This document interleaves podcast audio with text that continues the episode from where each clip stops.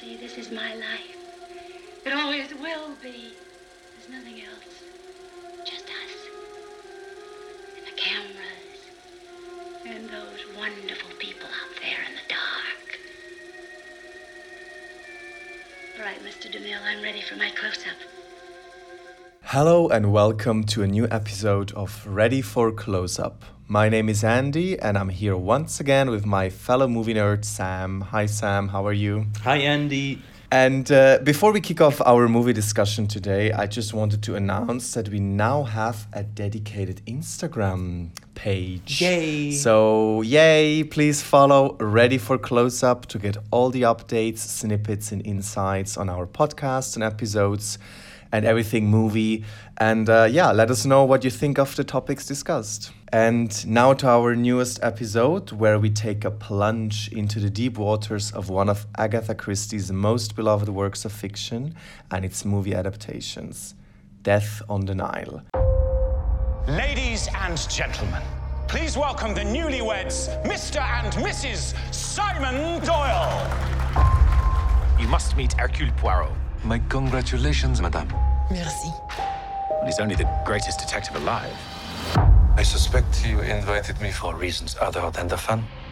You had something to hide. We have the Karnak all to ourselves, a chef and enough champagne to fill the Nile. Should have hidden it, shouldn't you? When you have money, no one is ever really your friend. Kenneth Branagh has directed and starred in the newest star-studded adaptation of this novel, which is out in cinemas now. And we will discuss this newest iteration in depth a little later on. But we also want to have a look at the John Guillermin version from 1978, starring Sir Peter Ustinov as Hercule Poirot and see how the new version holds up to the beloved classic and also how it fits into the wider Agatha Christie movie adaptations history timeline, so to speak. Belgian sleuth Hercule Poirot's vacation aboard a glamorous river steamer turns into a search for a murderer when a picture perfect couple's idyllic honeymoon is tragically cut short.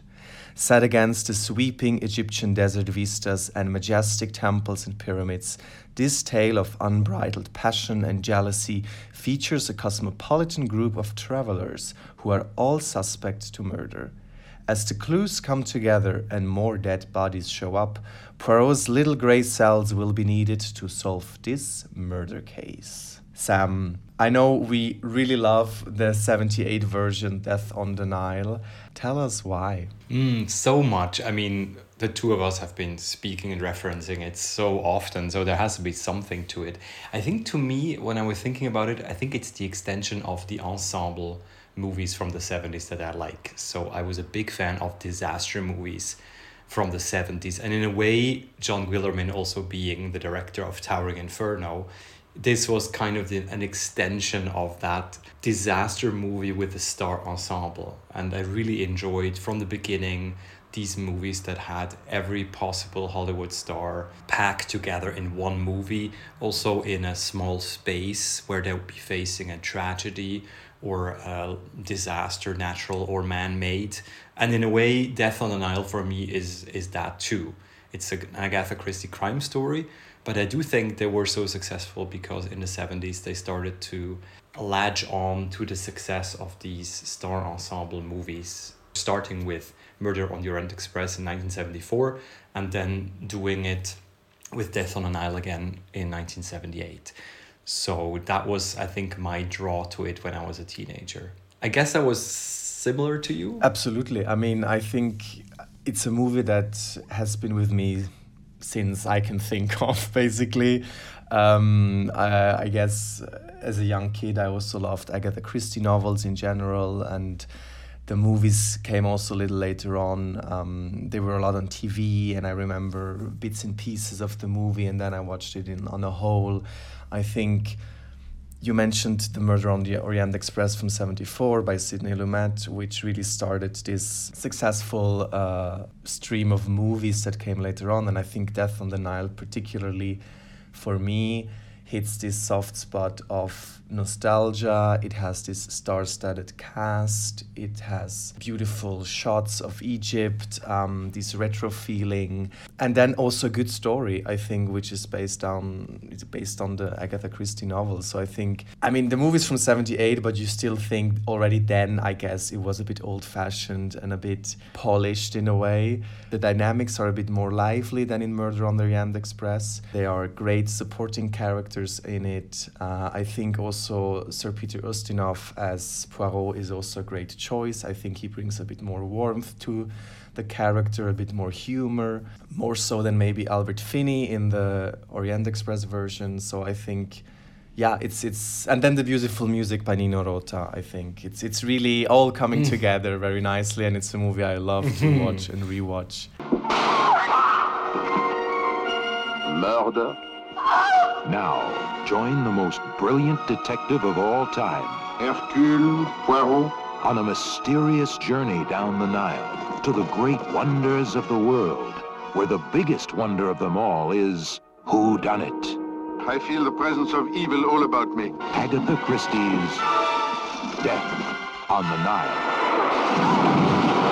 Starring Peter Ustinov. With me, it's the exercise of the little gray cells. And nine star suspects. To me, it's the most shining example of those of the Ustinov uh, Poirot films, but also of these seventies, eighties Agatha Christie adaptations. I mean, just the locations are fantastic. Um, the location shoots are so spectacular. Um, the cast, I think, is the most stunning one that they piece together with the, the biggest stars. Maybe let's just mention a few. There's cl- classic stars like Bette Davis and, and David Niven. They also have more contemporary stars at the time like Jane Birkin or Mia Farrow. They have a few has-beens that were hot at the time like Lois Chiles, later on the Bond girl of Moonraker, and Simon MacCorkindale, who pretty much started that one and Charles 3D. and then there's of course also Maggie Smith, who wasn't such a big star as she is today, but of course she had already won her Oscar for the prime of Miss Jean Brodie. And there's Jon Finch, Olivia Hussey. They were all well known at the time. So that certainly is a, a stunning mix. And then put those stars into those surroundings, show the river, the boat, the locations, the little excursions they make. I think, yeah, it's just a, a, shining, precious stone of a movie. And you mentioned Nino Rota. It was uh, one of his last assignments, if not his last. And that, that pounding music of that he created just perfectly mimics the, the turning of the, the steamboat wheel. And I always thought that was such a beautiful way of propelling the movie forward, even in, in its slower parts. And of course, I must not forget the most important star of the movie that I haven't mentioned yet, Angela Lansbury as constantly drunk Salome Otterbourne, which was always one of my favorite figures in any movie at the time. She was so ditzy and so fun. So it's it it's great. And I was super skeptical, of course, to find out that Kenneth Branagh was going to make a new version of that. And I went into the new version very skeptically. I don't know how you felt about it. Very similar. I mean, Death on the Nile, the old movie is really close to my heart. It's one of my guilty pleasures, favorites of all time, and with all the reasons you just mentioned. So, already when they announced they would make a newer version, and having seen the Branagh version of Murder on the Orient Express, I was a bit apprehensive towards it. I think I was excited that they were doing it, but I also was a bit fearful of how they would adapt it. Could it live up to the the magic, I would say, of the original? So yeah, I mean, the, the new version it, it had a bit of a troubled production history as well. I mean, it was delayed a couple of times due to the COVID pandemic. Then they also had some scandals surrounding the cast. So there was the Armie Hammer accusations where they postponed the movie again. Then there was also negative press around Letitia Wright uh, in relation to COVID and vaccines, and maybe a, a little softer bummer, but also Gal Gadot's uh, Imagine video that was uh, going viral and being mocked. What was so that all about? that was like in the beginning of the pandemic. She would say like, "Oh, if we all," she sang the Beatles song "Imagine" and had her a lot of stars lined up who would sing with her from their homes. And it was perceived as very cynical and a bit uh, condescending towards people who are actually suffering from the pandemic and cannot be. Oh. In their Hampton house, but I think I missed that. yeah, this already blew a bit over. I think the, the big one was really the the Armie Hammer sexual abuse accusations, which were difficult, I think, also for the marketing team to promote it because Armie Hammer play, basically plays the male lead next to Kenneth Branagh.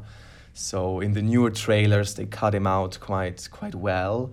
I would say, but I think so. Yeah, the, the the movie had a few hiccups uh, along the way. It finally made its way to the cinemas, and yeah, I'm I'm I'm positively surprised in a way in relation to Murder on the End Express that Branagh did a few years back, also starring a star cast with Johnny Depp, Michelle Pfeiffer, Penelope Cruz, Judi Dench. I think this movie has probably a little bit less of a star cast appeal, I would say. I mean, there's still a lot of famous faces in in the cast, but they're not probably as widely known, I would say. However, I feel the movie has a bit more drive. It's a, it's a bit better paced. I think maybe that's also a bit due to the location. I think the boat, this luxurious steamer, is a bit more, lends itself to a bit more of a dynamic than probably the, the train frozen uh, snowed in somewhere in the mountains. So I thought in terms of of the story, of the locale, of the location, even though a lot of it was CGI, which I found was a bit pity. The movie has has a very glamorous feel to it. It has a good pace. Somehow, I think the beginning is a little bit long uh, until the first murder, first victim shows up. I think it's halfway in. I think there that the exhibition is quite extensive. I think also maybe to give Gal Gadot a lot of screen time. But I think overall, I was surprised also how well Branagh adapts the original and makes a few changes to it, makes a few twists for people who know the story already, which I think are a lot. So overall, I think he, he can add new nuances to the well known story, and I think I appreciated that quite a bit. What were your thoughts? The same. I was positively surprised, I must say. I was from the beginning kind of intrigued by the way he entered the story because the movie starts in World War One, kind of with a very archetypical trench scene, and then only after a while you realize that this is a, a flashback to Poirot's youth when he was a soldier. And I kind of liked the setup that he made with that. It it it, it came down to where he his mustache is from, but also along a lost love that somehow then it also influenced the emotional arc that he went through within the movie. I did enjoy the changes they made, strangely enough, because I was afraid that it would be either a rehash of the old one and I would already know everything, which would have been fine if it was interestingly done. But then I felt they had made a few interesting changes. I think most noticeably with the character of Salome Otterbourne, who turned out to be a jazz singer, African American jazz singer, much in the vein of a Billie Holiday or an Ella Fitzgerald, and she was kind of an interesting figure that they put in the movie and onto the boat. And I thought her, the connection to her character and her stories was interesting. The arrangement of figures was interesting. Characters that are the same but then not I was a big fan, of course, in the old version of the dynamic between Maggie Smith and uh, Bette Davis. Mm-hmm. And here they made also an interesting change between those two characters. Basically, a rich old lady in the original who has uh, a servant, and it turns out that the servant didn't used to be a servant, but she was kind of, she got out of her money. Uh, by circumstances connected to the main female female character, and so they made an interesting twist there that of course is very contemporary Mm-hmm. for today. What i did not really like was some of the casting especially for that couple. They, they chose dawn french and jennifer saunders a well-known comedy couple for those roles. But then they had a very dreary part and i thought why do you cast two comedians for a part that is then mostly dull or tragic? And i thought they were they were miscast I enjoyed seeing them, but I didn't enjoy the role they were given considering their their image. So some of the casting choices were a bit questionable, but generally I thought also that it was a good ensemble, especially from the point of view of the younger, more hot actors of the time. Emma Mackey was very good in the Mia Farrow role, I thought. Gal Gadot was pitch perfect in the Lois Chiles role. I thought she's pretty much the same. I thought you know Lois Chiles, Gal Gadot, they have a similar impression that they give you, even though Gadot is, is a slightly better actress than Lois Chiles. So I, I, I thought some of the roles were a good imitation of the old version, and some of them are a, were a good extension of the old version, or a, a change maybe closer to contemporary feels or topics, or maybe closer to the novel, which I haven't read in a while, so I, I cannot say. I, I agree on the French and Saunders casting bit, uh, which I also thought it's curious that they have these two comedians and they play these very dreary or very serious Van Schuyler and Bowers iterations, whereas mm, Bette Davis and Maggie Smith they had this bantering, this bitching with each other. Which was more fun. I agree there. Same could be said about Russell Brand being cast as this very somber Lord Doctor. True. Um, Windlesham, who's yeah, I, I think it's interesting to cast Brand in this because he's also more this kooky, crazy persona usually. So I think it was good for him, but he's very toned down. And I think this probably goes for all the cast. I think the the 70s version had a bit more the extravagant, flamboyant characters. I mean, yeah, the Van Schuyler Bowers companionship. I think also Salome Otterbourne, played by Angela Lansbury, mm-hmm. is much more flamboyant, much more fun. Also, her interactions with David Niven. So I think in the newer version, these these kooky side characters are really nurtured. However, Poirot comes on top, of more humorous, and I thought I, this is something I quite liked. That Branagh allows. You mentioned the emotional arc, but also the yeah he, he allows to Poirot to be more emotional, but also more humorous, a little bit more funny, as opposed to the Murder on the Orient Express. So I appreciated this as well. Emma Mackey, I think, makes a good bid on becoming uh, a breakout star. So I think she's mostly known for se- her work in sex education, and I think here she really carries the big part of the story quite well. Gal Gadot, on the other hand, I would say she's. I felt she was a bit miscast. I understand that she has a big star appeal, mm.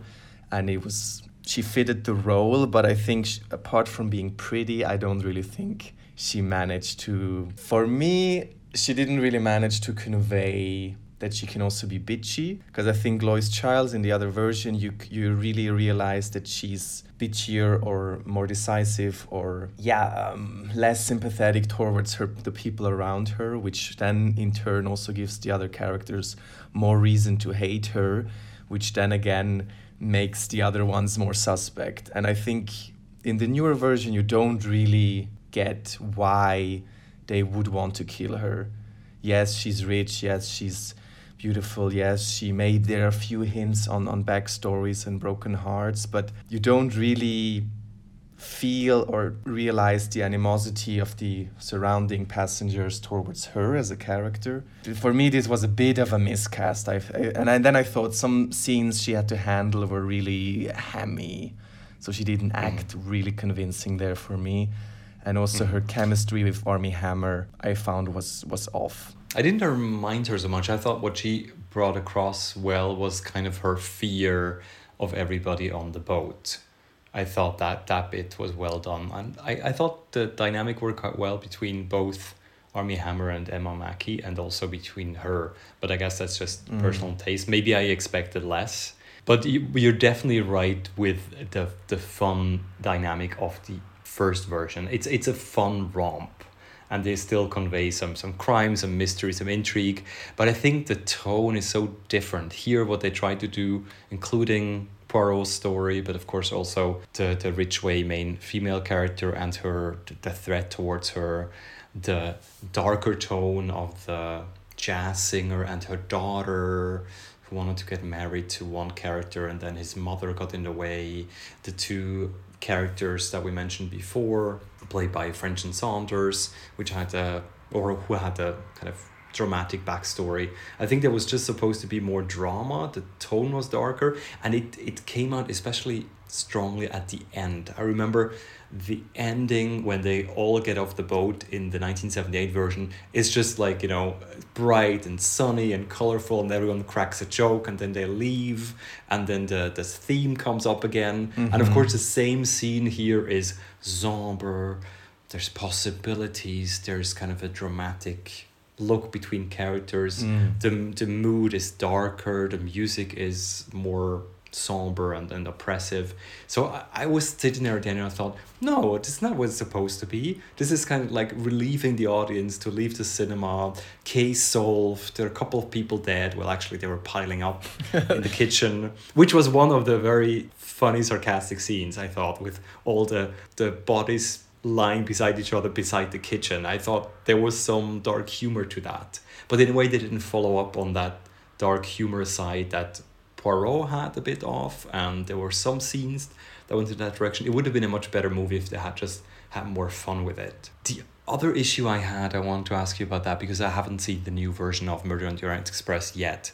But I, I heard I, I, from what I saw is the, the CGI is really bothersome, at least from the bits and pieces I saw. Here, I thought some of it was really awkward looking, especially when they went to the temple of Abu Simbel, mm-hmm. if I mm-hmm. say it correctly, and then partly the boat on the river. I do understand that it probably didn't shoot the boat mostly on location, and that was done CGI. Some of the landscapes were really pretty. Some of the impressions of the, the life on the river I thought were really nice.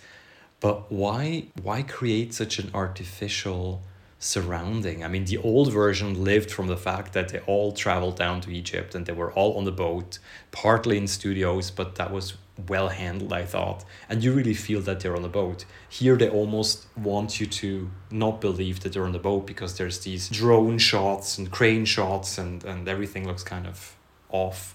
What do you think of that? Did, you, did that work for you? I had to get used to it, let's put it that way. I think I was initially I was a bit taken aback because it's clearly CGI. I mean, the hotel there in the beginning, the Cataract Hotel, and then also along the River Nile. And, and, and yeah, you mentioned the Abu Simbel temple scene. I think in the old version, you really, of course, they are there in this temple. Uh, the people are walking around, real stones are falling down, and here everything is CGI.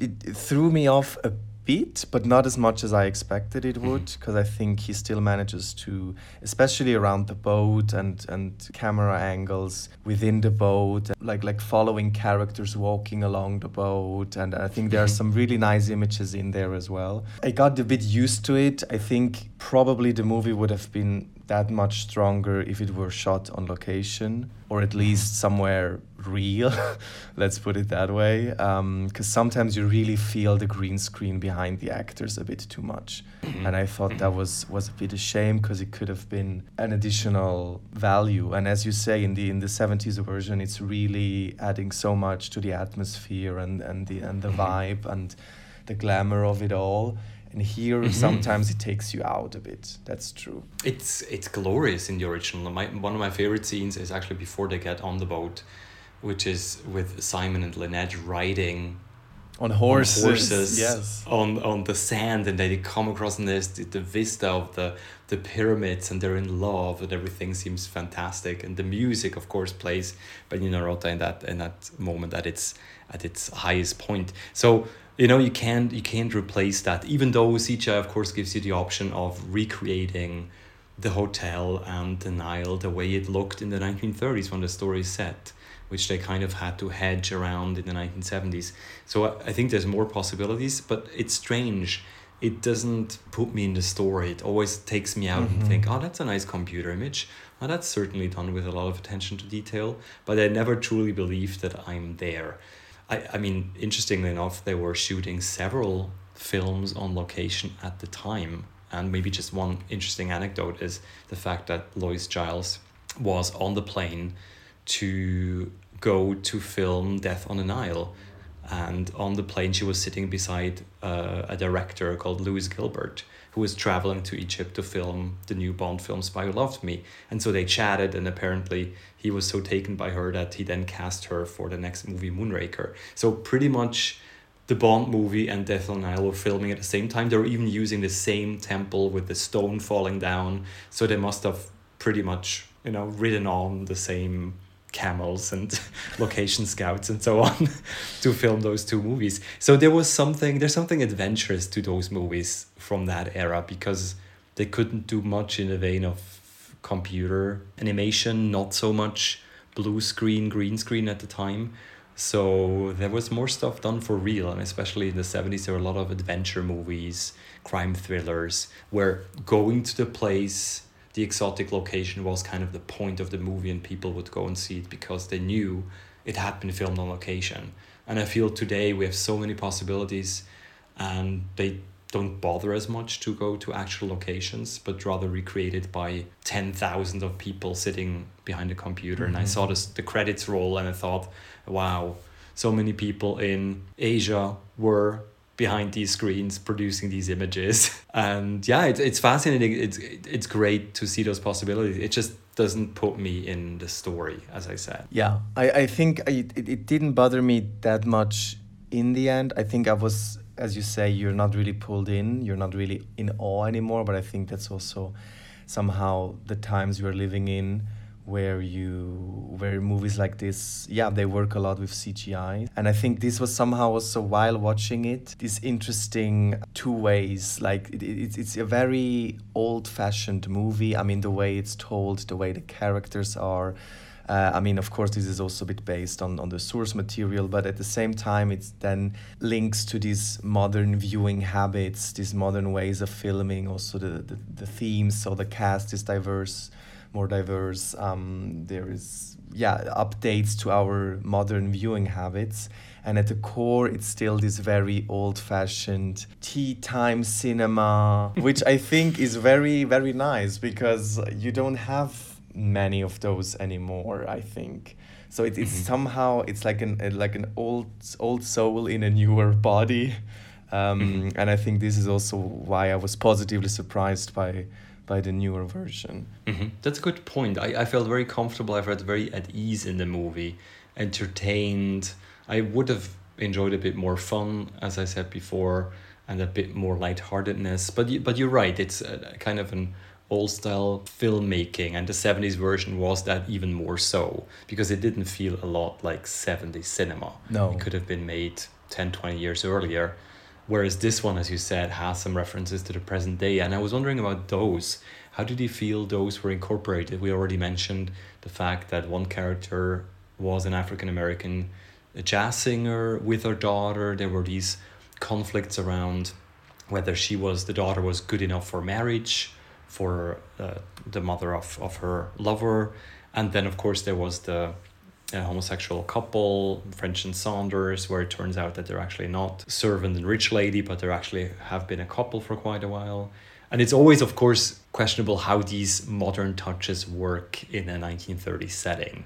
How, how did you feel about those? Did those click for you? Did those work for you? I mean, the update on the Salome Otterbourne character from being this drunk, crazy novelist, as played by Angela Lansbury, into this smoky, sultry blues singer, um, jazz singer, uh, as played by Sophie Okonedo. I liked that. I think it worked for me. I think it, it gave him a newer twist somehow. I thought they could have they could have done more with that character. Also, her her flirtings with Poirot. I think there's a lot of it there, or, or they're touching on it very shyly. And I think they could have developed also her character a bit more into something more interesting or more memorable as as the Lansbury character is in the old movie. I I also liked that the the lawyer is is played by by an Indian. I think this is also an updated work somehow to make him add there a new component there, uh, which I think doesn't really change how the character works. So that's why I think you can also do that. On the Van Schuyler Bowers lesbian relationship, I think I wasn't convinced it added that much to the story because I think on this particular pair, they're so iconic in the in the older version and they add so much pizzazz also and, and bitchiness to the older version. And here they're so toned down that I was more annoyed about this. And when then in the end they reveal like, oh no, basically Poirot can detect that the bed linen wasn't was folded as in the first day, and that's why he detected that the other one was over must have been in bed with the other one, and ergo they're a couple. I didn't think it added that much to the story or to the mystery or to the thrill. I think it's a little bit uh, a woke flourish. Mm-hmm. Maybe it was a good thing not to try to recreate that dynamic that uh, Bette Davis and Maggie Smith had because that was one of the, the best dynamics of such an odd couple in any such movie. They did something new. They tried it, but by doing that, by doing something so serious, kind of they take they took out the fun that French and Saunders could have been. I was constantly waiting for them to have a funny, absurd banter or exchange, and they just didn't. Mm-hmm. So I don't know, maybe they had a, a different idea when they started the movie. What I also thought was that now that you mentioned the thing about the bad linen, there wasn't so much cluing that Poirot did in that movie, or was it? Did I just miss it? I felt he wasn't actually doing a lot of detective work and and very often he would also do detective work with someone else he had kind of like assistants that would give him clues so thinking of that sherlock holmesy moment with the bed linen there wasn't much of that in it or or did I just miss out on it, focusing on other things? No, I think you're right. And I think this is also the impression that I had when watching the Branagh version of Murder on the Orient Express. That you have like one and a half hours of exposition and crime solving and in the end he just presents the solution and i think the older the 70s version of death on the nile does that much better reiterating the clues like okay why mm-hmm. did so this person said this two times and this led him to to combine the mm-hmm. situation in a certain way. In the Branagh version, it's I don't know if if he thinks everyone has seen the movie or read the book and knows the story, so he doesn't really need to present it. But whilst he's presenting the final solution of the crime case, I was just thinking like, yes, that's exactly how it went, but there are a few clues missing in explaining how that how that mm-hmm. unfolded. So I was just wondering the details are somehow there, but they're not really explained and the 70s version does that in a much greater detail and much more compelling i thought. Mm-hmm. it's about the the puzzle pieces. What the 70s version does extensively and meticulously is using flashbacks. Yeah. You always see a few seconds of the same scene played over and over and from different perspectives in different moments with different witnesses talking about it. And I think at the end you have clues together, but you still don't know what the version is. So I think it's it's particularly visual in, in that version. And here I felt it was talked about and hinted at, but you didn't actually see it. And I think that that made a big difference that at the end you didn't feel, aha, that long monologue that Ustinov has, taking his time to pick about apart everyone, was really condensed in this version, and I felt didn't have the the impact. Also, in the end, when then Mackey and and uh, Armie Hammer uh, die, which is I thought rather more shocking in the nineteen seventy eight version. Mm-hmm, mm-hmm. Because of, of the build up, I think, because of the build up of tension, and then if you ah, he's caught them, and then they escape by dying and I thought, even though that's dramatic, also in the new version, that worked really much better as a culmination of events in the old version. Absolutely, absolutely. And also the I think the unfolding of the crime itself, also the setup and then also repeat going back to what happened that evening exactly and what has each passenger say about this and what could have been the options. I think in the 70s version this is much more elaborate, maybe potentially a bit to a repetitive effect. And here it's a little bit more like, let's uh, just the example with Dawn French, where it's just like, okay, you basically, Gal Gadot's character made you poor, that's why you hate her, you could have killed her, ah, but actually you didn't do it. Okay, fine, next, mm-hmm. next. So it's, mm-hmm. it's a bit mm, rushed. So I think the, the, the, the, the sleuthing, the puzzling, and also the dynamic between Poirot in Bouc. So his his young friend he already has in Murder on the Orient Express version. He basically stands in for the David Niven character. This is actually interesting, and I think they could also have elaborated a bit more on how Poirot passes his thoughts off of Bouc to just to understand how things went. And yeah, I think it's it's it's still interesting and and well done. But you're right. I think the sleuthing, the the puzzling together of the piece is a bit rough rushed, is a bit superficially done. I have an idea why that is because it's interesting that a, um, a detective movie is not made like a detective movie in the new version it seems. The i think the interest is in a different place and i think this goes of course to who who made the film.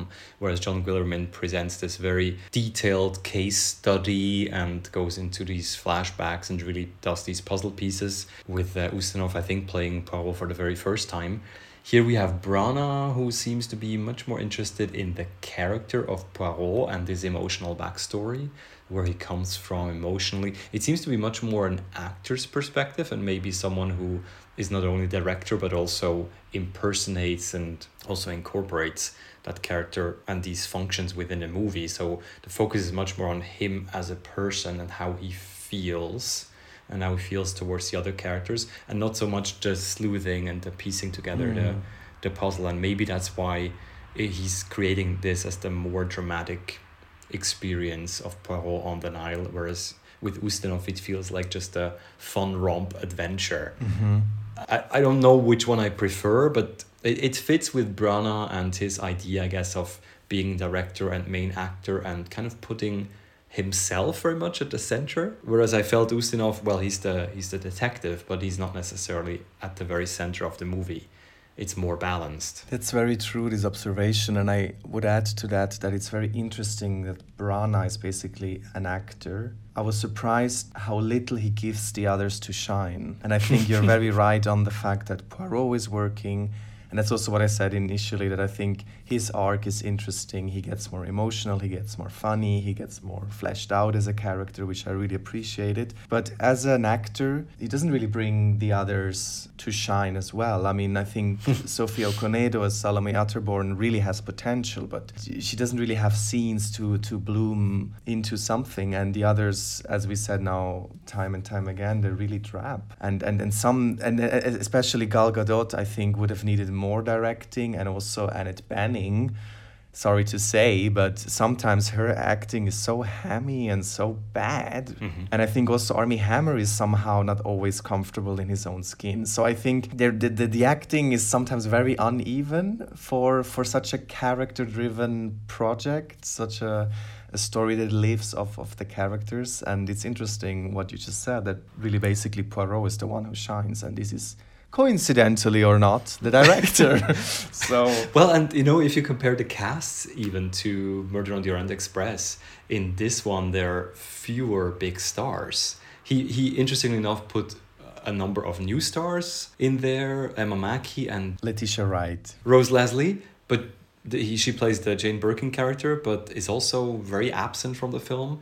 And a, apart from Annette Bening, maybe there's not really like a big star in there. They're all quite well known for like TV shows, their comedy background, maybe their larger than life stories outside of movie making. Gal Gadot, I guess, is hot at the moment for her Wonder Woman. But to be perfectly honest, it seems almost like Kenneth Branagh is making sure that there's not too much competition around him, except for young and upcoming ones. But maybe that's just a a suspicion. But if you compare it to Judi Dench, Johnny Depp, Michelle Pfeiffer, they are much bigger stars. Right. Maybe he was just surrounding himself with a different type of cast to make sure that Poirot remained the front and center. Maybe. But moving on, or maybe thinking, hoping that this Death on the Nile will be a success and also warrant a successor or a next movie. Do you think they will, Kenneth Branagh will take on uh, uh, Evil Under the Sun, for example, which was then the follow up to Death on the Nile in the Ustinov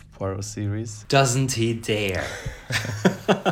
because that will be a much harder one to follow up on. But of course, I would be interested to see more of, of him as Poirot and more of these remakes just for us to take them apart. Uh, with this one, I was positively surprised. I'll have to go back into Murder on the Orient Express.